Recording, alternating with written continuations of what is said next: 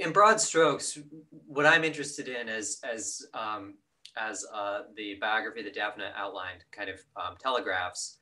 uh, is basically uh, thinking about the role of human judgment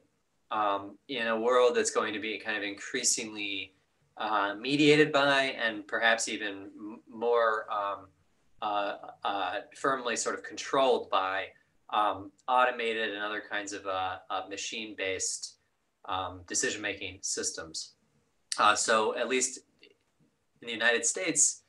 it's it's uh, pretty commonplace in lots of jurisdictions now to have um, risk prediction algorithms be part of pretrial detention decisions and sentencing decisions. It's pretty common for police departments to use predictive analytics to make deployment decisions about where they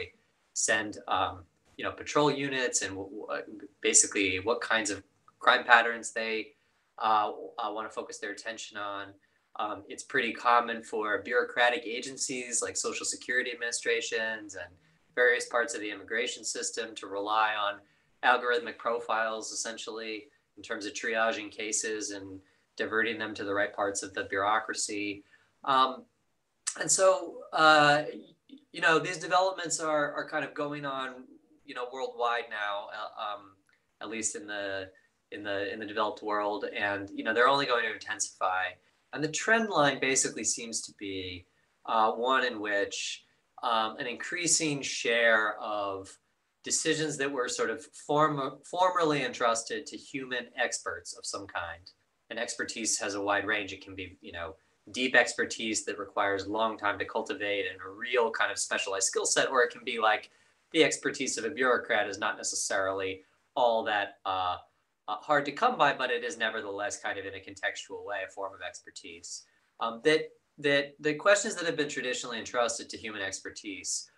are um, instead going to be delegated in whole or in part to uh, powerful machines that are uh, capable of, um, pr of, of processing a sufficient volume of historical data uh, that they can basically um, uh, uh, sort of resolve individual cases according um, to complex historical patterns at a rate um, that is sort of much more efficient in terms of the marginal cost of decision-making and often more accurate in terms of the minimization of type one and type two errors than the uh, human expert version um, of, of the uh, same decision. And um, there's been a lot of uh, work on uh, some of the concerns that really sort of um, attend to the design of algorithmic or kind of powerful machine uh, learning-based decision-making systems. Um, I'm sure many, many of you in the audience are familiar with the uh, kind of burgeoning conversation around the problem of uh, what's often referred to as bias in, bias out, or sort of the replication of discriminatory or disparate patterns historically through the use of historical data sets. So, you know, it, it, in the criminal justice space, which is where I um, tend to kind of live and work, uh, this, this problem is, you know, very easy to see in the sense that you know, if you're trying to say, uh, predict the risk that, that a given defendant is going to recidivate, that they're going to commit another crime, or you're trying to predict where crime is going to be in terms of which neighborhoods or or which which which people in a you know in a social network are likely to commit crimes. Well, all of those predictions are going to be um, tracking. Uh, you know, they're only going to be as good as the historical data sets that inform them, and the historical data sets that inform them are going to be in large measure from the law enforcement system itself, or maybe law enforcement records plus a whole bunch of other data. And of course, when the law enforcement system has historically been um, biased in different ways, or has, you know, involved in its application many different kinds of disparity, including most obviously kind of racial disparities in, in the U S, then those patterns are going to be picked up in the uh, machine systems going forward. And so there's a concern that the machine systems are, are maybe not only going to replicate historical patterns, they might move beyond them in some ways, but that there's going to be a kind of a positive feedback loop vis-a-vis historical patterns. Um, so that's a really important set of debates, one that um, uh, I've, I've been involved in to some extent, but um, But but but I'm actually interested in a slightly different kind of adjacent question, which is, uh, even if we could uh, uh, imagine as a matter of sort of uh, normative theory and then corresponding data science, um, solving for the pro for the kind of bias in, bias out, or or sort of discriminatory algorithm problem. So even if we could imagine machine systems that were designed on purpose to kind of overcome that problem or to mitigate it, such that machine decision making through time became less biased and relative to um, uh, human uh, expert judgment, perhaps even quite a bit less biased or or, or sort of um, uh, favorable on on sort of discrimination or historical equality grounds. Um, is there something that would nevertheless be kind of Uh, missing in a world where we delegated really important decision making um, to machines? Uh, is there something about human judgment as a kind of a faculty or a cognitive process or a uh, vehicle for moral sentiment, or there's different ways to talk about it and we'll get into it today, but is there something about human judgment as a process that uh, seems um, to kind of resist automation in whole or in part? So is there something about what humans do when they make decisions, particularly normatively tinged decisions, um, that just can't really be fully replicated by an automated system, however powerful it may be? Um, that's, that's the question that has been preoccupying me. And so uh, one, one um, you know, so if that's the question, sort of what about human judgment seems to be sort of insusceptible all the way down to an automated substitute or machine-based substitute? Um, I think there's kind of two ways to, to think about answering that question, or there are two, there are two sort of distinct types of reasons why we might be skeptical that human judgment is susceptible to automation, or put the other way around, two different kinds of reasons why we might think that there's something kind of special or irreplaceable about human judgment. So one kind of reason, um, uh, uh, which I'll just put my cards on the table, I, I think is not going to be the, um, uh, the, uh, the winning reason at the end of the day, or in the end. But one kind of reason, which has been gotten a little bit of traction and folks are sort of talking about now, is that there's something about the ability of, of humans in exercising and using the kind of the hardware of the human brain uh, with the inputs of all sort of historical experience, individual and collective, that inform human judgment, that sort of equip us as, as, as moral and epistemic agents to make judgments in the world. There's something about that that is capable, at least in some cases, of generating better results. So humans will be able to get at least certain kinds of cases right in a way that machines may not be able to, or at least there's reason in principle to think so. Uh, uh, so uh, an argument along these lines might be something like, look, um, you know, machines are going to be really good at canvassing cases that um, Uh, kind of track aggregate patterns, or cases that look like the normal case or the median case, even if it's not a perfect exemplar case, but is kind of near the exemplar or near the median.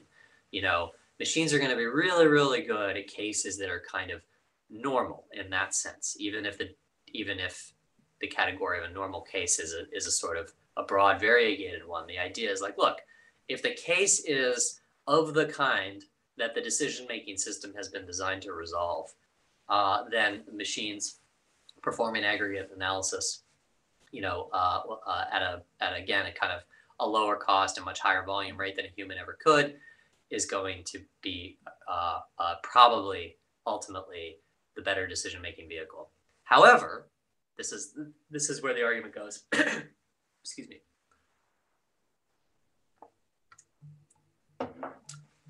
Or at least this is one version of the argument. Um, however, when you have a real outlier case, when you have a true edge case, something that's genuinely different from a historical pattern and a little bit weird in whatever way, um, that's where human judgment is going to be uh, kind of better, even in principle, or there's grounds to think that sort of even under very, very kind of projecting into the future, powerful technological conditions, that that human judgment will be able to identify and resolve outlier cases better than a machine system will be able to. So to take a concrete example of this, to sort of flesh out this form of argument, um, you know, you might say, some of you are probably familiar with efforts to sort of train machine learning algorithms to recognize visual patterns. You know, so can you get a machine to figure out if, if something is a picture of a flower, let's say? Well, uh, the machine, it turns out, uh, at least under current technological conditions, we can get machines to be really, really good at this. You know, if you're trying to recognize, let's say, um, uh, like, a like a dandelion or a rose or something, right? We get the machine to be really, really good at it, except there's always going to be a margin of cases where something looks so much like a rose or a dandelion from the machine perspective, but from a human perspective, it's obvious that it's that it's that it's not a flower. Um, and the idea is that, you know, because uh, uh, uh, of the sort of outlier quality of these cases, you know, the machine might be really good if you just randomly pulled images off of Google or something and put it in front of the machine and said, is this a flower or not? The machine's gonna have a really, really high precision recall rate, right? Very few type one or type two errors, except in these marginal outlier cases, which are uh, the cases that the human sort of can intervene in and say, yeah, I see why the machine might've thought that that was a rose, but in fact, that was a picture of a fire truck, you know, taken at a particular angle. Or I could see why um, Uh, the machine thought that that was a dandelion, but in fact, uh, that was a road sign, you know, or whatever. And and so the idea is that, I mean, in the in the flower case, it's trivial. It's sort of, you know, I don't know why we would care about that function, but maybe we would, we you know, if we cared about that function for some reason, we might just decide that we're okay with the machine system um, because of the efficiency gain and because they're going to get ninety-nine point nine nine nine percent of cases right, and the ones that they don't get right, whatever, you know, the human system's going to make a lot of errors too. And so on net, we're just okay with the machines. But in more sensitive contexts, like deciding how long somebody deserves to be incarcerated, or deciding, you know, who gets to, um, you know, remain in the country they call home rather than being forcibly removed, or, you know, anything that sort of has a, has, has the usual indicia of a sort of a due process problem, the kind of gravity, exercises of violence, draconian penalties, that sort of thing. When we're in those realms, we do care about outlier cases. And the role then for human judgment, at least at a minimum, maybe maybe we want a bigger role for human judgment, but at a minimum, the part of human judgment that is not going to be automatable away, why we wouldn't want to turn over the reins of the system to a machine, is to identify those outliers and make sure that they're being sort of uh, uh, disposed of justly. Um, okay, so that argument has lots of, uh, that's just one example of the kind of argument that would focus on human decision-making or human human judgment yielding better results than the machine equivalent. But by category, this is a, this is a familiar idea, and it's one that has gotten a fair amount of airtime um, relatively recently. And the idea, again, is that there's something about human judgment as a kind of information processing mechanism that is able to just capture and better resolve certain categories of cases, even in principle, even if the machines were really, really powerful, than a machine could do. Um, so that's one way of sort of, of, of thinking about what might be special or important about human judgment. A second way, which is what I'm going to talk more about today, is thinking of not so much about the content of the judgment or the result of the decision, um, uh, but instead thinking about some, some kind of normative feature of the decision-making process that makes human judgment a kind of necessary ingredient to that decision-making process, regardless of what the results are, regardless of what the content of the judgment ultimately is. So um, one, one, one idea along these lines I've developed in a recent paper, and this is what Marcus, you know, circulated, I think, so some of you who, um, in the audience have seen it, Um, is an argument that there's a there's an idea that kind of follows from first principles of democratic theory. So it's a sort of political theory idea of role reversibility as between the party who is exercising judgment and the party who is affected by the judgment. And the idea here is that, look, regardless of what the judgment is, whether it's guilty or innocent, whether it's harsh or lenient, you know, whether it's the case goes in this category or that category or whatever, that the, the, the fact that the party who is subject to the judgment and the potential adverse consequences that follow from the judgment is in principle reversible with, or kind of um, uh, uh, could have their position sort of swapped with the party who is charged with making the judgment. So the judge and the affected party, or the juror and the defendant, or there's different sort of paradigmatic examples of this, but the one who kind of, you know, uh, uh, uh, holds the sword or, or sort of holds, you know, holds the reins of the apparatus of power, and the one who is subject to its operation, that those two parties could, in, in a slightly different counterfactual world, they could be um, switched. So The, the the judge or the juror who is exercising, uh, you, you know, or or who is deciding whether um, the use of uh, state violence in a purposive way uh, that we would refer to as criminal punishment is warranted in a given case, that they too could be subject to that state violence had they committed the same offense, or had the facts been all the same, except that they're the one in the defendant's chair, not the one in the seat of judgment. So the idea here is that uh, by contrast to accounts that would want to talk about human judgment as a safeguard of kind of better resolution of cases, or of this of the sort of substance of judgment, or the content of judgment, this is really about uh, the structural sort of sort of features of the decision-making environment, and specifically about uh, the the kind of um, the kind of fundamental uh, equality and fungibility of persons. So in the paper, we we tie this to a political theory tradition that I think is most prominently associated with John Rawls, but but you could find, and and and we explore a few other kind of um, uh, parallels. Uh, there's there are ways to understand sort of Kantian morality along these lines too. But the basic intuition and the way in which it's connected to democratic um, sort of governance and and and and sort of uh, self-governance as, a, as an ideal, is the idea that we are all kind of co-equal, uh, and that when, when even, even in moments where we've decided to um, uh, exercise judgment, or where one of us or some group of us is called upon as, a, as, as, as co-equal members of a polity to stand in judgment of another, that we are in some sense also judging ourselves counterfactually, that all judgments are things that we are willing, in the same way that Rawls would say that we're on burden when we design kind of legal systems, or when we design rules and regulations at the sort of legislative and administrative level, the right way to think about that is, would be, would we be willing to do this to everyone? Or would I be willing to commit to a world in which these rules obtain, even if I didn't know what position I was going to be in? Um, uh, so too with individual acts of judgment, we should sort of have this role reversibility, structural kind of equality principle in place, Uh, that allows judgment to be imagined as uh, something that we are kind of imposing upon ourselves, or that we would be willing to be subject to uh, if we were in the opposite role.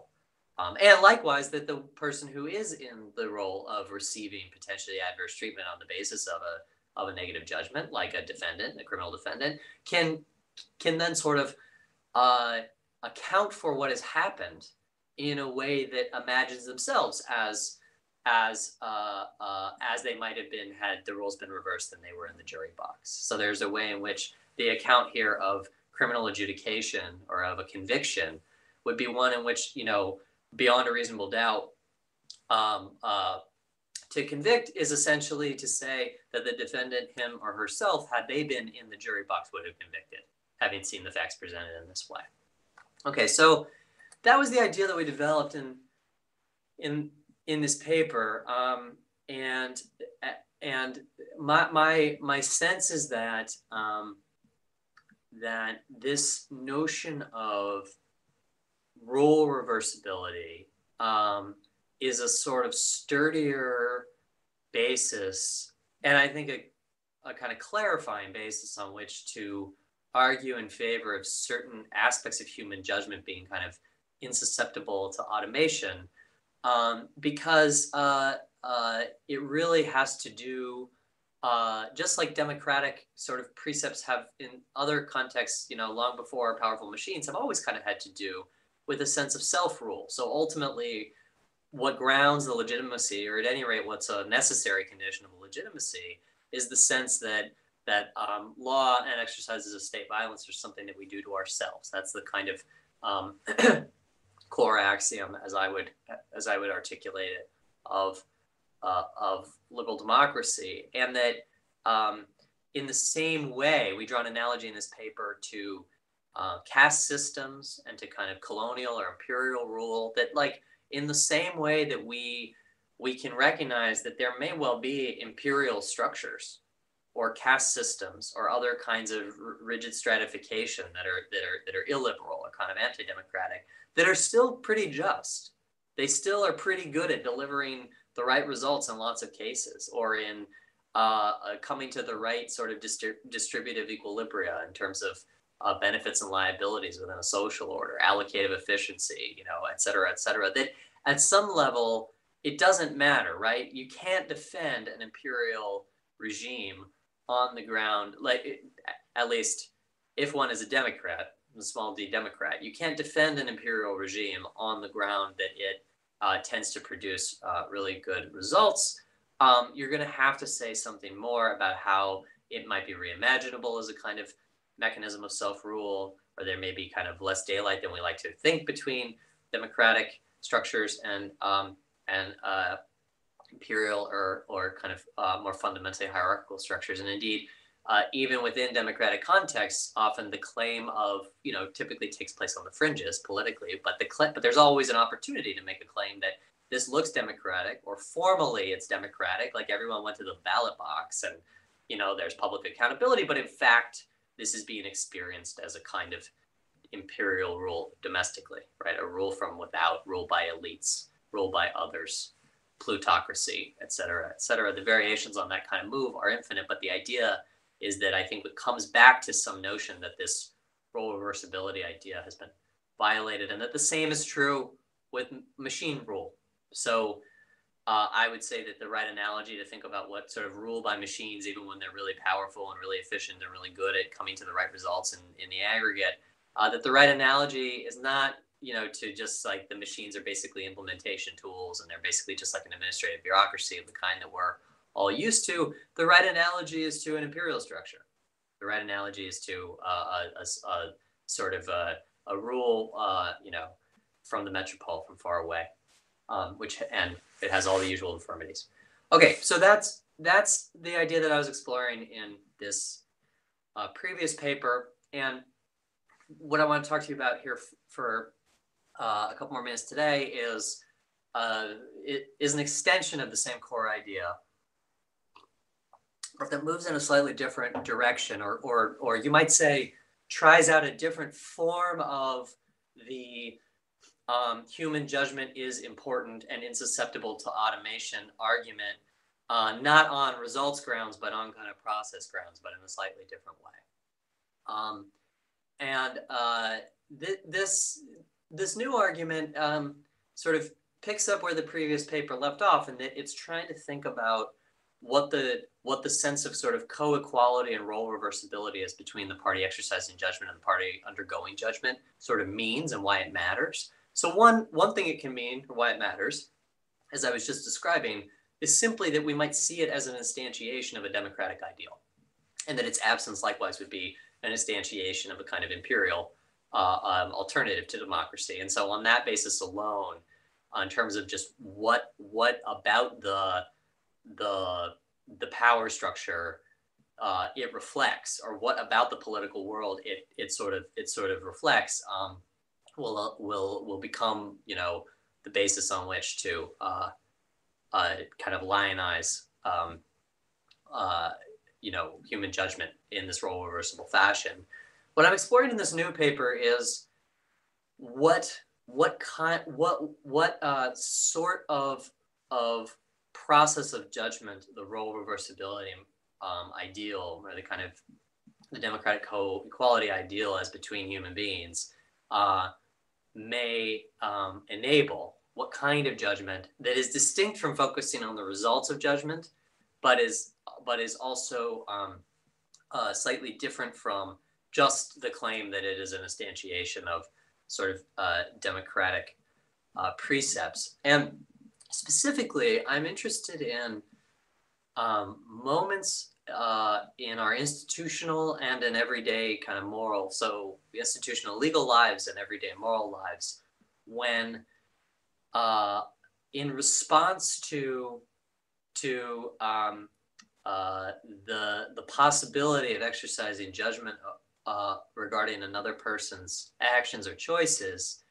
we feel like the proper response as, as moral agents is to decline to judge. So not to be lenient in the sense of let them off the hook or acquit them or say that what they did was okay, uh, but instead to sort of take a step back and decide that Um, uh, that we lack grounds to actually render judgment. It's something about the situation and something about the specific um, kind of mo moral, psychological world that the case calls forth for the person in the seat of judgment uh, makes it so that judgment seems unwarranted one way or the other. Um, so I'll, I'll I'll unpack this a little more in the abstract uh, by, by, by kind of talking through what I take to be its kind of theological paradigm case, um, uh, which is the parable from um, John eight about uh, casting stones, or Christ's admonition to, um, uh, to uh, those who would cast uh, stones uh, um, against a sinner, that they should consider their own position before they do so, and lo and behold, once they do that, everyone sort of puts their stones down instead of instead of exercising judgment or punishment. Um, and then I'll talk about some more concrete examples from the uh, legal system. So, you know, the core idea here is is basically that, um, you know, if we think about that story, so what happens in that story? For those of you, you know, you, you may have sort of learned about it, you know, in, in your own religious education or just through sort of cultural lore, or, you know, even just, you know, heard about it by other means. But basically, um, you know, uh, uh, Christ is, is causing a lot of headaches for the, um, uh, the, the power structure in Rome, um, to put it mildly. And one of Christ's main sort of calls to his followers is Um, to sort of move, you know, beyond beyond the law, or to kind of recognize a, a distinction between human authority and divine authority, and to prioritize divine authority, which of course causes a lot of problems for those who are in the position of human authority and wish to remain so. Um, so the backdrop of this story is that is that a number of the the Pharisees, basically sort of Christ's critics, come and they've dragged uh, a sinner to the town square. Um, uh, uh, an adulteress, uh, and uh, the punishment pretty, pretty clearly, like we'd say in the law, sort of as a matter of, uh, you know, the plain text of the statute, as it were, or the sort of the clear, the clear command of the law is that adultery is punishable by death. So it's a capital offense, and there's really no dispute that this person has committed adultery. And so the reason why the Pharisees have sort of brought this to Christ's attention is because they want to basically embarrass Christ's moral position, or his kind of antinomian position that human law isn't worth a whole heck of a lot and that divine authority is the more important thing. And the way they're going to do this is they're going to say, look, Christ, what do you do in this case? It's one thing to say, look, we want to move toward a world where we have better laws or where we don't need laws anymore. But here's a case where somebody has committed adultery and the law is really clear. So what are you going to do? What are you going to say? You say that the law doesn't apply? You're going to say that, you know, um, uh, capital punishment is warranted? You know, what are you going to do? So it's it's a it's a it's a kind of a, a it's supposed to be a gotcha moment. So what does Christ do? He says, um, uh, well, first he says nothing. He kind of pretends like he doesn't hear what what's what's been said. And when pressed, he says, "All right, I'll tell you what. Everyone who came here with a stone to cast against this person, to basically, you know." It's it's a collective uh, flagellation ritual. That's that's the mechanism of capital punishment. You're going to throw stones at this person. Um, everyone who came in with a stone uh, think about if you've ever sinned, right? Think about your own moral position, introspect at a kind of moral level as a moral agent, and decide whether you feel warranted in carrying out this execution ritual now. And then everyone, lo and behold, once they once they go through this cognitive process, they they famously put down their stones. They decline to cast the stones. They all walk away. And then Christ turns to the uh, the sinner and he says, you know, oh, I see that nobody is here to cast stones against you. They've all walked away, and I too, uh, uh, you know, decline to judge, or I too sort of refuse um, to cast stones, and so you're free to go. So it seems to me that th that what's what's powerful, what's so powerful about this parable, and and and the reason why it seems like a valuable kind of lodestar for thinking about human judgment is that, is that Christ is not asking the sinners,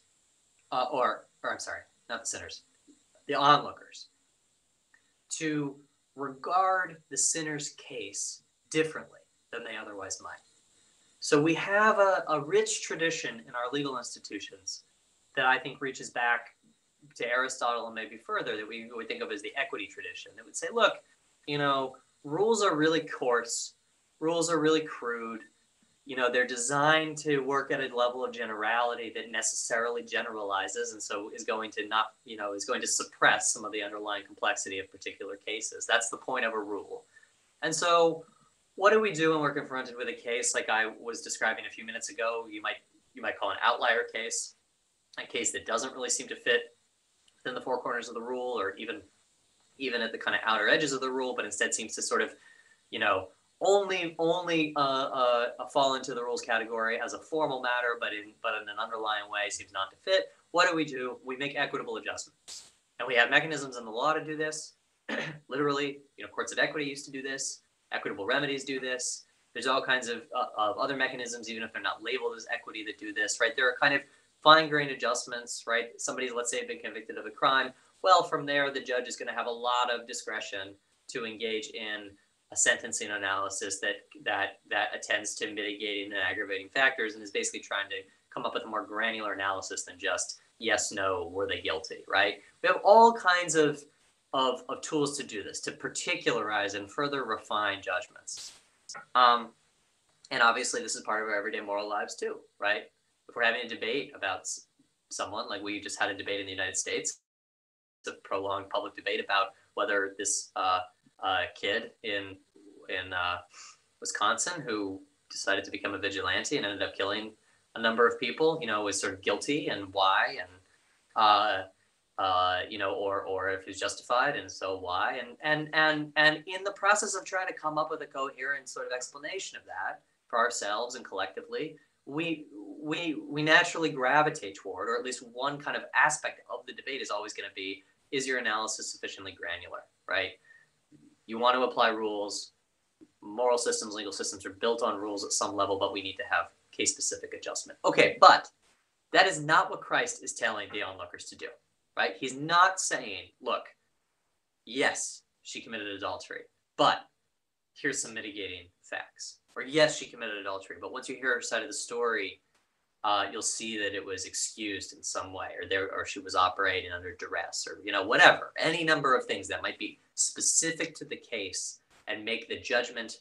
more particularized in the favor of of what we would call in contemporary terms an acquittal. So it's like, yes, she looks guilty in the same way that somebody who acted in self-defense, did they formally speaking use violent force on purpose against another person? Yes, but nevertheless, we have this case-specific, highly particularized contextual mechanism for figuring out whether, whether an adverse judgment is actually warranted in their case. That's not what Christ is asking for. Nor is he saying that you should exercise mercy or sort of forbearance against you, or, you know, toward this person uh, uh, in the sense that, yeah, they're guilty, but for some kind of reason based on pity or compassion or you know, something about their case, the great pathos of it, you know, let's say, you know, the sinner has lots of young children and they're going to go hungry if, if, if, if the sinner is put to death or whatever, right? It's not that either. It's not about, okay, you have good grounds to judge. Absolutely. And once we apply all the equitable adjustments, in fact, harsh judgment is warranted here, in the sense that the right application of the right sufficiently granular rule system would be one that yielded judgment in this case, or yielded adverse judgment, but nevertheless, you should sort of forbear upon that judgment, or you should um, treat the sinner to a less harsh punishment in practice than you would be justified in treating them to in principle. No, it's not that either. It's instead, by contrast to both of those models, and there's a very rich tradition of thinking about the relationship between equity and mercy as it surfaces in the law and elsewhere. A lot of very interesting, uh, you know, philosophy and legal theory on that question. But by contrast to both of those models, what Christ, I think, is asking uh, the onlookers to do is perform a different kind of cognitive operation, one that is about introspection and about considering whether they have grounds to exercise judgment in the first instance. So it's not make your judgment more granular, nor is it, okay, harsh judgment is warranted, but here are some countervailing reasons why you might not want to carry through on the implementation of the penalty, uh, but instead, do you have grounds to judge at all? Do you have grounds to judge at all? We can see this contrast, especially from mercy, in the way that the parable continues once the onlookers have put down their stones and gone away, and Christ then turns to the adulteress and says, I see that none of your fellow men are willing to, you know, cast a stone against you. I too, you know, sort of um, uh, uh, uh, refuse. But when Christ refuses, um, uh, that that is more, that sounds more in mercy. That sounds more in, as a divine figure, I am capable of judging, and but as, at least in the Christian tradition, we've sort of long associated with divinity, there's a there's a there's a sense in which the merciful attitude of the divine is one of the constitutive features of divinity, and that and that God judges, but it also has the capacity to uh, forgive or forbear, um, and it's appropriate, at least arguably, at least more appropriate than it would be with the human onlookers, for Christ to be in the merciful mode, because Christ is, after all, differently situated. For the human onlookers, though, the merciful mode is not only not what Christ is calling upon them